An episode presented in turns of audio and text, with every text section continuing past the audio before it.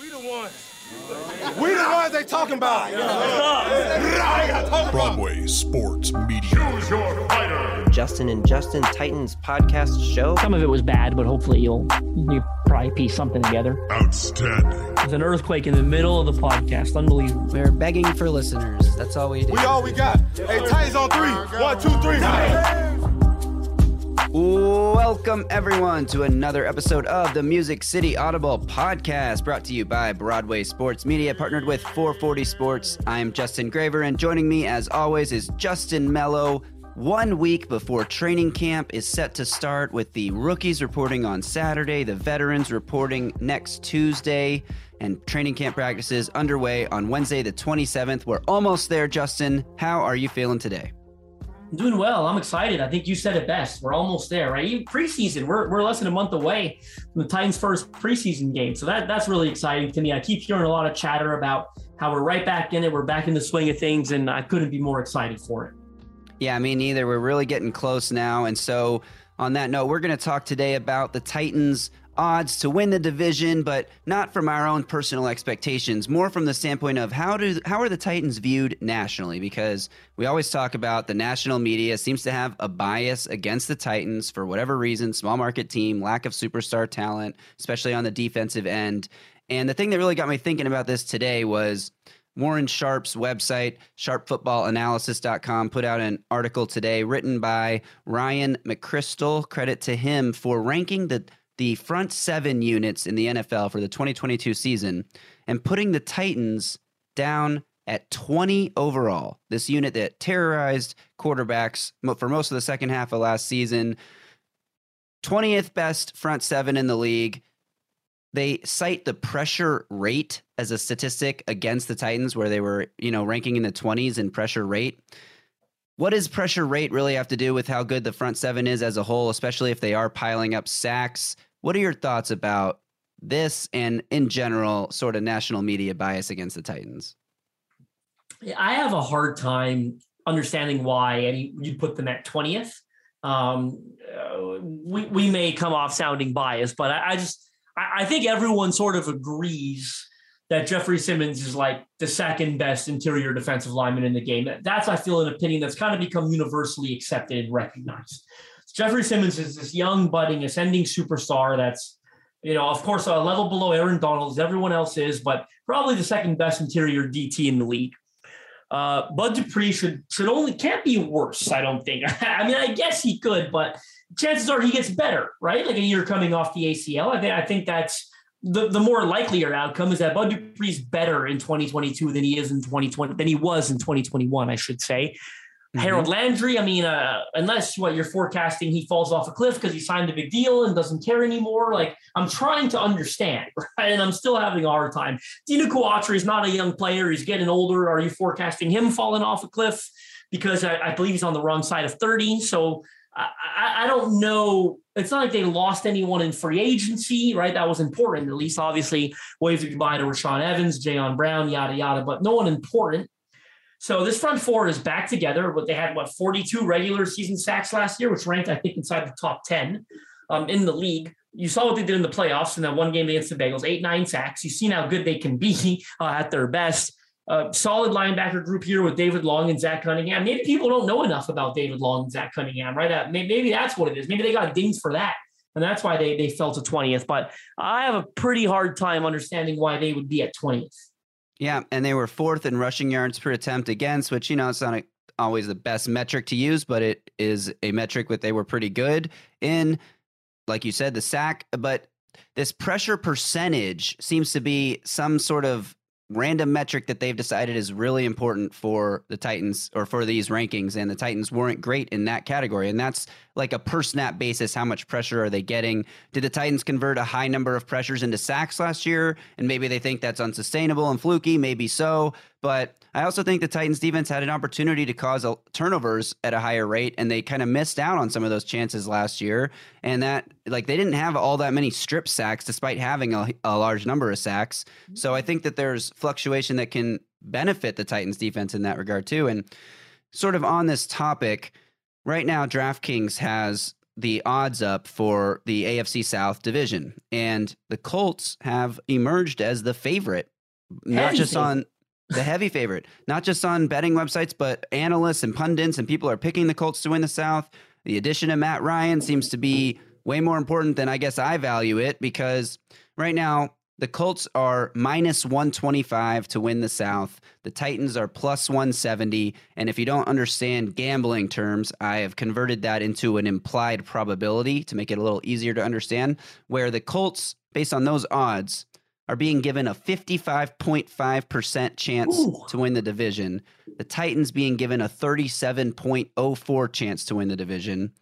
The Titans won the division by three games last year. Are we saying that Matt Ryan's addition and maybe what AJ Brown's departure from the Titans offense that that's worth uh, the- the Colts will make up a three game difference with those roster moves? I mean, was was Carson Wentz costing them wins on that high of a level? Was AJ Brown earning the Titans wins on that high of a level? AJ Brown didn't even play half the season, and neither did Derrick Henry. So where is this coming from? Why are the Titans so heavy? I mean, they're not heavy underdogs, but for reigning division champs in back-to-back years, those are, that's pretty heavy underdogs. Yeah, when I think of 55% versus 37%, that to me is pretty heavy, right? Like it's, uh, I, I would think this, you know, if I were making these up, and of course I'm, you know, I'm not, and I'm not an expert, I guess, by any stretch of the imagination on gambling odds, but I feel like I would give the Titans, uh, you know, if, if I was making it out of 100, and I'll give the Texans and Jaguars 0% chance. I know you're not supposed to, but I will.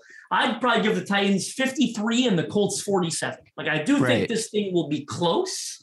Um, but 55 37, that's that's heavy. You know what? One thing I'll quickly say uh, uh, again on that is the Colts went out and got a lot of names this offseason, a lot of names that people know.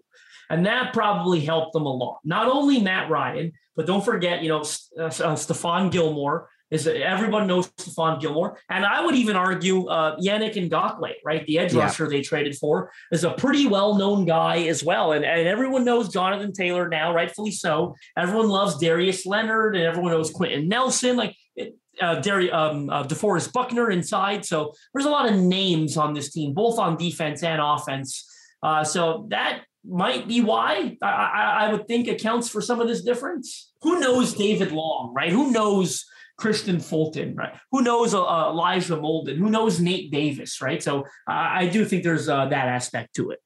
Yeah, and the, remember the Colts led the NFL in Pro Bowlers last season despite missing the playoffs. Going nine and eight, that's right. Uh, with, a Week 18 loss to Jacksonville that kept them from getting in.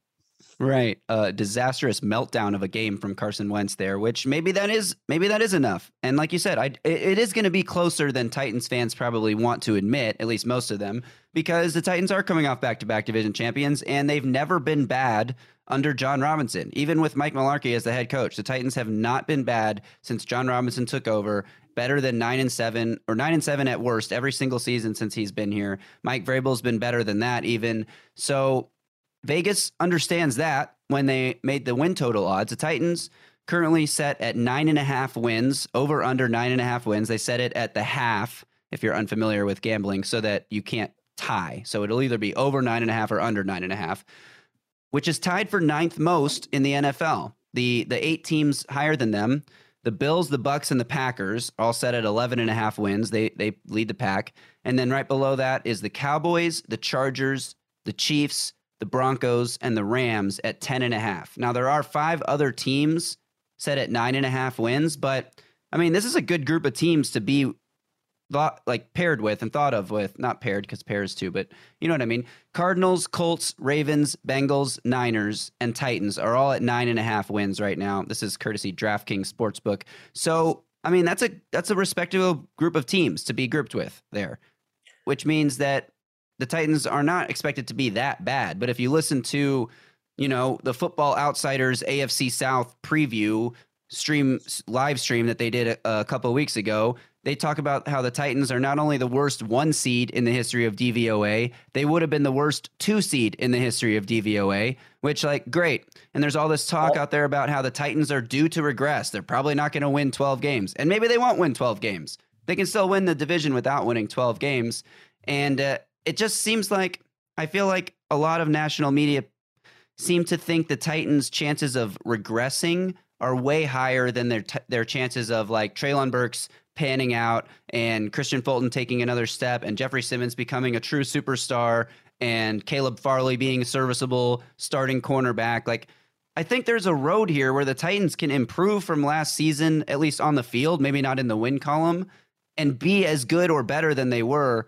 But a lot of people who analyze the league seem to think there's a way better chance that the Titans are worse than they were last year. Not not just worse. A lot of them think they're going to be actively bad, right? Like yeah, maybe a five, six win team that picks in the top 10 of the NFL draft, right? Like I've heard some of that as well. So I, I will say to you know we sometimes titans media get a reputation of always picking a fight or looking you know for being the underdog. I will say i fully agree with draftkings sportsbooks that nine and a half wins is the perfect total to have it's a if i was setting the odds again i am going to put myself in the driver's seat here uh, that's what i would put it as because i think that's a really uh, uh, i don't want to say a conundrum but i do think it places makes people have to think a little bit right? Like uh, right. that's where it should be. And I, I said last week right on last week's episode that I think I've predicted 10 and 7 for, for a while now. So I think that's a, a good number at nine and a half wins. It, it makes it uh, difficult on the so called gambler. And that's what they're intended to do, right? That's what they want to do, right? They want to make want to make it a difficult decision. So I do think nine and a half wins is the appropriate mark. And I fully agree with that too. And I don't think that, you know, like you maybe could take issue with the Cowboys or the Chargers or the Broncos being ahead of them at 10 and a half. But those teams have a lot of hype. The Cowboys are heavily gambled on, so they're always inflated in by Vegas odds. The Chargers added a lot of pieces on defense. The Broncos obviously added Russell Wilson. So there's reasons for extreme optimism with those teams. The Bills, Bucs, Packers leading the way at 11 and a half. Fully on board with that. We were talking before the show how the Packers might be a little high there at 11 and a half, but you know, you got the two-time MVP, not just two-time, but back to the most recent two MVPs. He has more than two. Uh, Aaron Rodgers at 11 and a half wins there for the Packers. So I can see why they're that high. And again, the group the Titans are, are in with the Cardinals, the Colts, the Ravens, the Bengals, the Niners, it makes sense. They're getting that respect there. It's just more from the national media perception, people picking the Colts to win the division at such a high rate. Seems like nobody really believes in the Titans. And this comes on the heels of something that was circulating on Twitter in the last week or so is separation rankings by for each team? How, how, much separation the wide receivers got for each team in the league? And the titans came in at 32nd on that list. So i mean that's because you have nick westbrook and cody hollister and all these guys that are that are true scrub. Dez fitzpatrick even playing lots of snaps because aj brown julio jones missed so much time. So Sure, could that be 32nd again? Yes, I guess so. But really, there's nowhere to go but up on that in that regard. And uh, then you got all the Madden ratings coming out, and the Titans getting you know very little love in those as well. So there's a lot of just like anti-Titans stuff going on in the media as we gear up for the season. The only thing I'll say about the Madden ratings is Nick Westbrook-Ikhine is rated as 70 overall. He's going to get 600 receiving yards this season. Okay, he's rated several overalls below receivers who are going to get cut in training camp around the league, like a lot of them. I went through the list. Like Dante Pettis is like a 75, right? He's five overalls better than um, uh, than Nick Westbrook is. There are a lot of receivers that are going to get cut, and Nick Westbrook's going to put up 600 receiving yards this year for a potentially playoff caliber team. And he's about five or six rankings below um, guys who are going to be looking for work in September. So I guess the overall point here of this conversation is that it doesn't matter that the Titans secured the number one overall seed, that they bested Josh Allen and Patrick Mahomes and Russell Wilson and Matthew Stafford in the regular season. None of those things matter because they failed to show up in a playoff game and left an incredibly sour taste in everybody who covers the NFL's mouth. And that is why I think they're being so disrespected. And it's like, they're not being so disrespected, but for a team that was just the best team in the AFC last year, record wise, you'd think they'd have a, at least somewhat higher expectations with Derrick Henry coming back for a fully healthy season, you hope, with the defense remaining mostly intact. But it is what it is. The Titans, uh, you know, they they like in that locker room, they like to be the underdog. They crave the underdog mentality. They thrive in those situations. So I think if they had gone to Cincinnati as the underdog in January, you know, you might have seen a totally different team performance out there, but being the number one overall seed, getting a, a bye and a home game. I don't know. I'm not saying that they got lackadaisical because I don't think that they do that under Mike Vrabel, but you know they love that underdog vibe and they will have it. They will have it this season pretty strongly. Should we move on and talk about our breakout player candidates? I think we should. All right. Why don't you get us started with your number one breakout player? Yeah, the number one player I am, how do I put it? The one I'm most confident in will have a breakout campaign because there's another one I'm I might be more excited about, but I don't feel is safe betting on, and you probably know where I'm going with that. But the one that I feel most confident in is Dillon Radunz, and I'm going with Ooh. Dillon Radunz because I feel you know that he's going to be the starting right tackle. I think that's almost a foregone conclusion at this point. I mean, yeah, they can still go out there. There's a lot of free agent tackles that are available, right? Daryl Williams, I think Trent Brown. I don't think Jason Peters retired. Jason Peters was really good last season, by the way, at 39 years old for the Chicago Bears. Watched some Jason Peters tape the other day. He was so damn good last year. Eric Fisher, like, I, there are free agent tackles, I guess, out there. But I feel very confident that Dillon Radunz is going to be the starting right tackle. I think that's a four, almost a foregone conclusion. And I'm excited about him. This is me putting stock and putting faith in my original evaluation of Dillon Radunz as someone who analyzes the NFL draft on a yearly basis, right? I had Dillon Radunz ranked as a top 40 player in that class before the Titans drafted him. So you can't call it bias, folks. Sorry, it just is what it is. You can go back and look at my big board. I think I had Dillon Radunz 39th. I think it was 39th overall. Nice.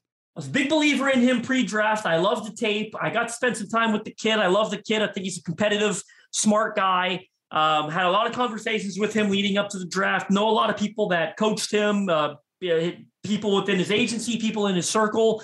Uh, I really believe in the kid. I still believe in him. I, am not going to, you know, last season was what it was. Certainly, Titans fans were frustrated to not see him get on the field. I'm starting to get to a point where this is just what the Titans do with rookies, right? They just yeah, I I, know we've seen AJ Brown, Elijah Molden. They there have been guys that earned playing time right away and played really well, but there are so many Kristian Fultons and Dillon Radunz's and it's Treylon Burks uh, in a few months' time. So many guys that just don't play right away. Nicholas Petit Frere is about to join this list, right? So many top three round picks that Monty Rice, right, that just don't play right away. Caleb Farley. Caleb Farley. It does not mean you should Isaiah Wilson. No, okay. It does not mean it does not mean you should write them off, right? I, I think I feel good saying that about this organization and these draft picks. Um, I still really like Dillon Radunz. I think he's going to come in, make that right tackle job his own. I think he's going to be really solid at that position. My number one breakout candidate in 2022. Nice. Now, I think we should clarify a little bit like, where do we draw the line on players who have already broken out? I think like Kristian Fulton was a breakout candidate last year who broke out. So, like, I would say Kristian right. Fulton might break out into the national media conversation as one of the league's top corners this year. But as far as we're concerned, he's already broken out. So yeah, to show you, I mean, again, no disrespect to anyone, this is probably going to sound like a random anecdote to people, but I had a conversation with uh, a fan the other day, a big NFL fan of another organization, big NFL draft fan, but just go to show you why I liked what you said there about Fulton. And he said to me, and I, I corrected him. Now I'm not afraid to correct people. He said to me, he goes, "Man, I hate to see how Christian Kristian Fulton's career has gone so far." And I said, hmm. "Well, what what do you mean?" And he's like, "I really liked him coming out of LSU." Well, what's not to like? It hasn't really gone to plan in Tennessee, has it? said, no, you're incorrect. Kristian Fulton was really good last season. Like he's starting quarterback, really, really freaking good. So I can see what you mean where he broke out, but I mean, if you want to kind of throw him an honorable mention and say could break out into the national spotlight. Um, and I think there are a lot of young corners around the same age, by the way. This is me being honest, who are better than Kristian Fulton. He probably doesn't get mentioned with AJ Terrell. And I agree. AJ Terrell, if you don't watch the Atlanta Falcons, AJ Terrell is unbelievable. He doesn't get mentioned with Jaire Alexander, even though Alexander was hurt last year. He doesn't get mentioned with Pat Surtain. Pat Surtain is a bona fide budding superstar in Denver. So I think those guys kind of get brought up first when you talk about young corners that are, are, are, are ascending. Uh, and that's maybe why Fulton doesn't get talked enough about or doesn't get talked about in that in that sort of company. But uh, I agree, where he did break out last year, but maybe another step forward catapults him into a national spotlight. So on that note, my my first breakout candidate is a guy whose tape I really loved coming out of college, who is in this mold of players who didn't play a lot as a rookie, but should take a huge step forward in terms of role and performance in year two. And that is Caleb Farley, the guy we expect to start across from Kristian Fulton. Now, he's got to stay healthy. But if he stays healthy, I don't see what will stop him from becoming one of the true shutdown corners in this league. He has the length, he has the athleticism, he has the size, and he has the instincts that you need at this position. And all the reports out of Titans offseason workouts since I mean since the season ended are that he is way ahead of where he was last year that he's there every day putting in the work in the film room in the weight room he's bulked up he's added muscle he said it in a, a post practice interview that you can find on the Titans YouTube page recently that not that recently I guess but I think in like April or May about how he's put on extra muscle and not lost his athleticism and you saw some of this ability. Um, he just has such an insane athletic profile and the ability to recover when he gets beat on plays that will make him, you know, it's such an advantage to have that. That I think he's going to be a guy that shuts people down this year and has the same kind of career arc that we've seen in three years now from, or I guess this will be the third year of Kristian Fulton's career, but the same kind of first two years where he played sparingly as a rookie had some injury issues that limited him. Obviously, his injury was a lot worse than than Kristian Fulton's, but with the torn ACL and the and the coming back from the back surgeries and stuff. But this guy could step in and be a true shutdown number one corner who he might be better than Kristian Fulton this season. I'm not expecting that necessarily, but I do think he's going to break out into the type of player that the Titans can rely on to basically match up with any type of receiver because he has the 425 speed and the six foot two, six foot one height that he can play with big body guys and he can play with fast, speedy guys. I'm really excited to see what Caleb Farley can do this year. Yeah, he's the one I was alluding to when I said I, I wasn't going to pick him, but I am more ex- probably more excited about him than anybody on the team. I just feel a little more comfortable betting on Radunz um, just because of Farley's injury history and, and, the fact that he hasn't really been able to stay or get on the field for a, a while now, dating back to college, of course. Um, but I, I, mean, I'm I'm as infatuated with him as a project as you are, right? I think the sky's the limit for him. I mean, I'm, I'm not going to repeat everything you said, but the length, the speed, the physical abilities. Um, one of my favorite players to study in that draft that year. Um, in the it was 2021, I guess, yeah, 2021 draft. Certainly one of my I thought was the most talented corner when on the field. Now that class was loaded with corners. Uh, you know, a couple which I went earlier than him, and rightfully so, especially due to the injuries. But uh, was certainly, I think, one of the the most high end corners in that class when you watch the tape, and kind of removed everything else from the evaluation. Of course, you can't remove the injuries from the evaluation, but when you just, you know, you look at the tape, you strip it down, um, just so much fun, right? Everything just screams elite cornerback. So uh, I, I do really like that choice. I think Dillon Radunz and Caleb Farley are by far, truthfully, the two most obvious and easy choices for breakout candidates. Yeah, let's do one more here each, and then maybe throw a couple honorable mentions that we just talk much more briefly about. But what do you think? One more player, anyone on the offensive side of the ball come to mind? We try to avoid rookies, I assume, or no? You could name a rookie. I mean, I'm really excited to see what Chig Okonkwo does. You know, certainly at tight end. I don't know I think the big thing there is does he get on the field enough um, uh, to be a breakout candidate, so on, uh, or, or, does he make the the desired impact? Just because you know how many snaps does he take away from Austin Hooper and even Geoff Swaim, as much as Titans fans may not want to hear it. They're bringing Swaim back, uh, 3.5 million guaranteed, and he's going to play a role. So, how much does he get on the field? But I'm super excited about the game-breaking potential uh, with him. Right, the the, opp- the the, opportunity to sort of create explosive plays for a passing offense. It's probably going to be looking for someone to do that. Right, certainly uh, uh, in the wake of all the changes. So excited about him. Uh, you know, I'm not going to say him. That's kind of an honorable mention throw out. Um, I'm going to say Nate Davis. And I know that, you know, entering the fourth year, that might sound a little strange, but, you know, when I, I look at the elements surrounding Nate Davis, that's why I feel confident, you know, bringing up his name. Um, mm-hmm. We all know didn't have the best year last year. He's gone on record, said he had COVID twice during the regular season, physical, physically drained, mentally drained, confidence was impacted you know, putting that behind him, and he played pretty well down, uh, down the stretch of the, of the season last year, right? Second half was a lot better than the first half. So, kind of looking at the way he ended the year, looking at that, those, you know, obviously those COVID, those physical, those mental issues are now in his rearview mirror. And the fact that it's a contract year, let's be honest, that people are always motivated to play well. This guy's a third round pick out of Charlotte, right? It's not like he's made a, a, a, ton of money in the league by their standards, right? Sure, he's made a lot of money compared to you and I, I imagine, but um, certainly this is a guy that wants to cash in, right? And sign he could sign a contract for eight to ten million dollars annually, right? If he has a, a good seat, I wouldn't. I don't think that's outside the realm of possibility for him. Like Austin Corbett just signed in Carolina for eight million a year. I recently compared their career arcs, where Austin Corbett kind of came out, you know, got off his career to a slow start. Nate Davis got off to a faster start than Corbett did. It was pretty bad in Cleveland. Corbett was goes to LA, plays well. Uh, now he signs an eight million dollar contract with the Carolina Panthers, three years, eight million a year. So I think Nate Davis can definitely end up getting a contract, eight, nine, ten million dollars a year. He's going to be motivated to go out there and get it. With, with with all those issues now behind him, I think he's due for a big year. Yeah, I, I like that pick. That's a good one. A bounce back breakout kind of year could be on tap there. I'm gonna say breakout year is coming for Nick Westbrook Ikhine. You've already Ooh. you've already said definitively he will have 600 yards this year. I think his Madden rating is gonna skyrocket this season. 70 overall right now.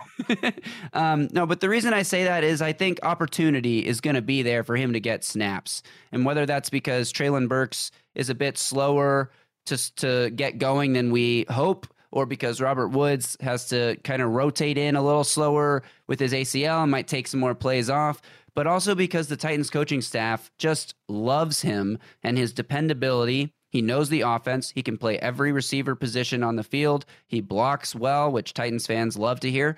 And I don't know that the breakout season is going to be one where he's like a starter on your fantasy football team, but I think in terms of being a guy that can be relied on to make a big catch on a third down when the Titans need 10 yards, you know, he started to do that a bit more down the stretch last year. I remember a huge third and 15 he converted over the middle against the Niners on Thursday Night Football on the day before Christmas Eve. And I think we'll see more of those types of plays from him this year as he comes in for his third season and looks to establish himself as an NFL player who's not just a guy at the back of the roster, back of the depth chart, but someone who can play a lot of meaningful snaps in a very short-handed wide receiver room that is looking for somebody to step up and be a dependable guy.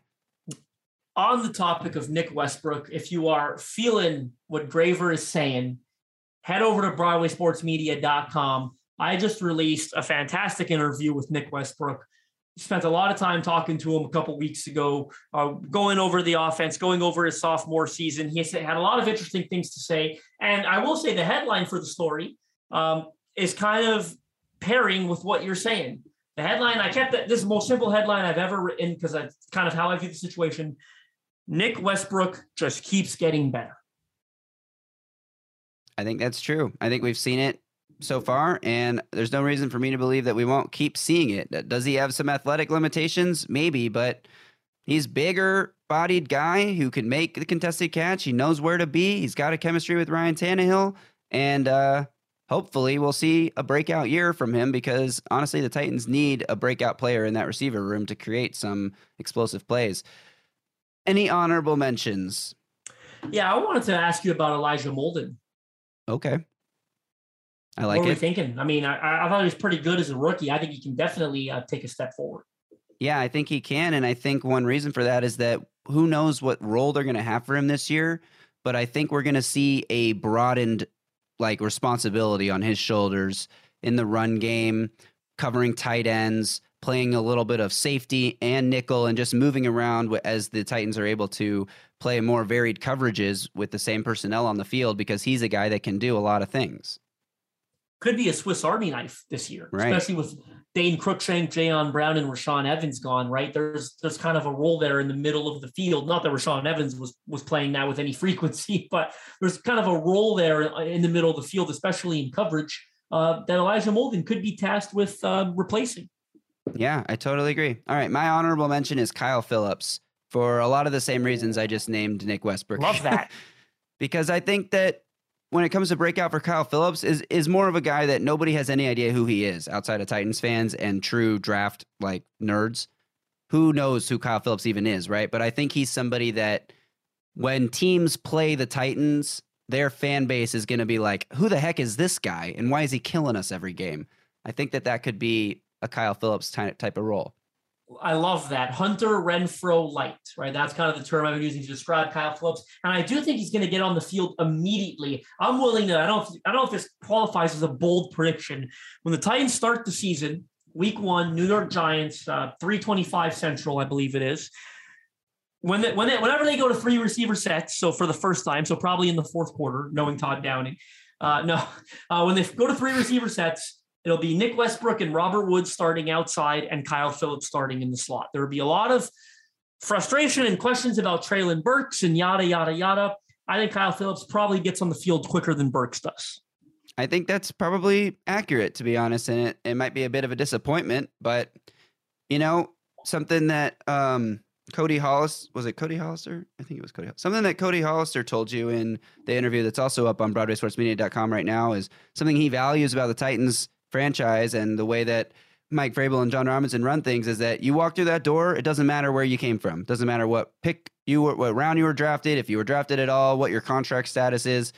They want players to come in and work and earn their spots, and they reward the guys who do that. So the fact that Kyle Philips was a fifth round pick and Treylon Burks was a first round pick, day one of training camp, it's not going to matter. It's who knows the offense, who knows where they're supposed to be, who's putting in the work. And not to say that Burks isn't doing those things, but I just think that Kyle Philips has shown in OTAs and the offseason workouts that he can be a professional as a rookie and uh, carry himself that way. And I think we're going to see that in training camp next week. Yeah, you saw the unfortunately the the rookie mini camp OTAs, all that stuff. They went very differently for Philips and Burks, right? And I agree with right. you. I mean, not saying Burks isn't a professional by any stretch of the imagination. Just saying that you know he had to miss time with the asthma unfortunately, in crucial reps, right? While that was going on, Kyle Philips was on the field showing that he understood the offense, impressing the coaches, great efficiency, doing exactly, let's be honest, doing exactly with every slot, five foot nine, 10 white, right? Slot receiver, being Danny Amendola, being Hunter Renfrow, being Wes Welker. That almost feels like the calling card for Kyle Philips. And you're seeing the opportunity here in Tennessee where there's not a lot of reliable pieces at receiver. Um, I think he's going to be a guy that comes in, shows that he understands the offense, is where he's supposed to be when he's supposed to be there, gets open underneath the coverage. Ryan Tannehill loves underneath the coverage, uh, and and kind of play that Hunter Renfrow role where there could be um, a really surprising rookie season for Kyle Philips potential. I totally agree, and it's a role that nobody has shown they can play for this Titans team. You know, Chester Rogers is gone, and he wasn't even that great at this role. They, Adam Humphries has been gone, and yeah. also wasn't that great because he couldn't really stay healthy for the Titans. But they value that role, is what I was going to say, right? Because they paid uh, Adam Humphries good money to try to be that player a couple years right. Ago. Yeah. So Anyone else you want to give an honorable mention to? I think I'm out of candidates. Maybe Teair Tart, honorable mention as someone who could play a big role on the defensive line. But how many snaps is he really going to play? Because you have such good defensive tackles and ahead Even of him. Those right? Yeah, it's thirty percent of snaps tops, most likely right. on a weekly basis. So I, I, I will end by saying, and I'm not going to spend too much time on them, but curious to see Naquan Jones, curious to see Chris Jackson, how much those guys play. Um, curious to see Monty Rice if he gets into the mix at all. Like there, there are a couple of guys. I'm certainly uh, Rashad Weaver is a huge one for me. True, uh, potentially a as a rotational pass rusher behind Landry and Dupree. Maybe even being the number three right edge behind those guys potentially. So uh, th- those guys sort of all come to mind for me. And Rashad Weaver was seen on social media working out with Bud Dupree, working on those pass rush moves. So hopefully he, you know, comes into camp healthy and ready to contribute because we'd love to see him put in a good season too. Um, all right. Does that do it? Plug these interviews for us, Justin. Let us know what's up on BroadwaySportsMedia.com. Yeah. So, uh, as some of you may or may not be aware, I kind of embarked on a Titans player interview series. We got a lot of them go- going. Started last week was a soft release. Thursday we released Geoff Swaim. Friday we released Cody Hollister. Uh, the reason we did that, I'll be completely honest with our listeners, is I had so many done. I wasn't planning to start releasing them until this week but I had to get two of them out a little early because we have so many in the bag. I am so excited for this.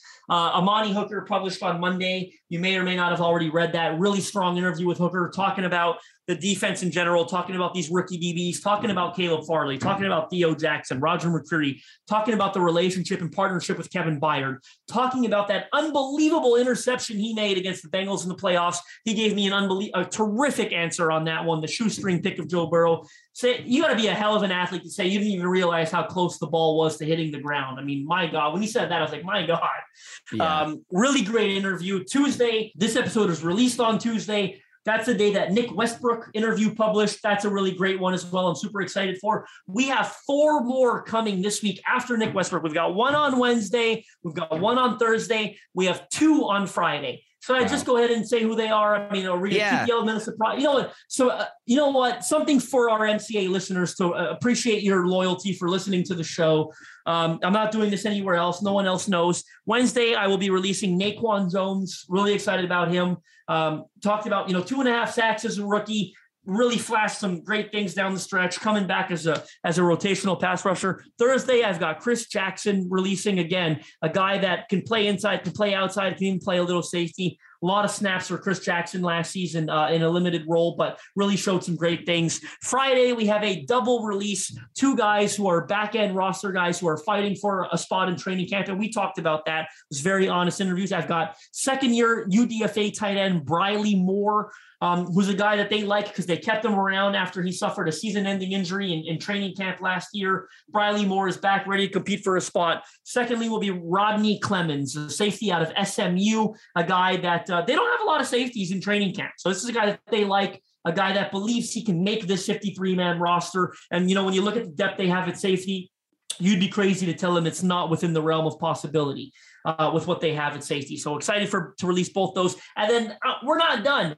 I won't reveal who we're doing next week yet, but next week I'll be releasing at least another three. And some of them are big time players that you are super excited to hear from. I promise you. We got a rookie. We got one of the rookies from this class that you're super stoked about. Uh, we got a, a, an offensive starter. Uh, I would say that's just brings a lot of energy and a lot of fun to the table. Uh, and we've also got a, a sophomore player uh, that you're very familiar with that started, I think, seven games or started, sorry, maybe appeared in seven or eight games last year, starting four or five. So uh, a, a, lot of interviews to come.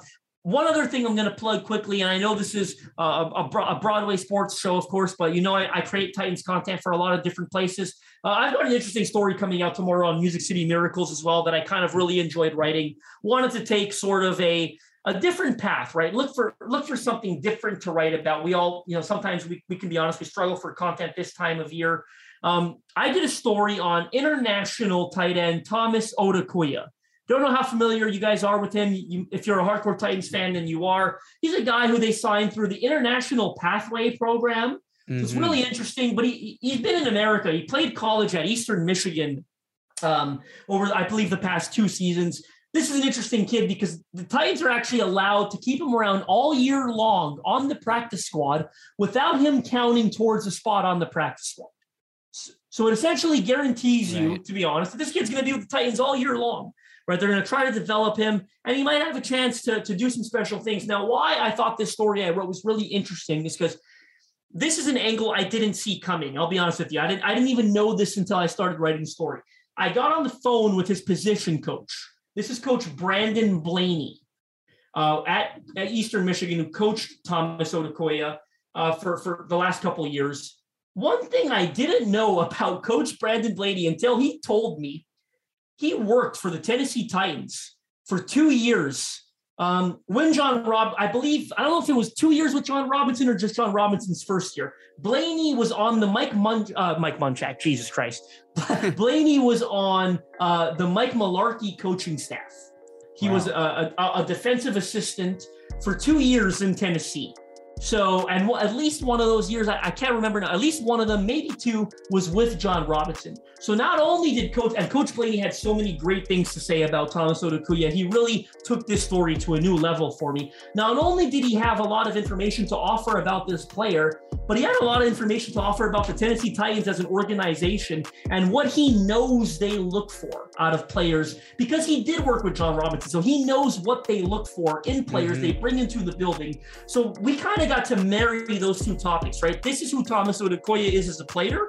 This is what I know about the Tennessee Titans. And this is why I think they're going to be a really good fit together. Nice. So we'll look for that on musiccitymiracles.com. We got all the interviews coming to broadwaysportsmedia.com. And obviously, Justin will be tweeting out all those links as they are ready to go. So follow him on Twitter at Justin M underscore NFL. You can follow me at Titans Film Room. That will do it for this episode of the Music City Audible. One more episode will be released before training camp starts, and then it's football season officially. So we are getting excited for that. Can't wait. We'll be back next week for that last episode before training camp. Until then, you guys stay safe out there and tighten up.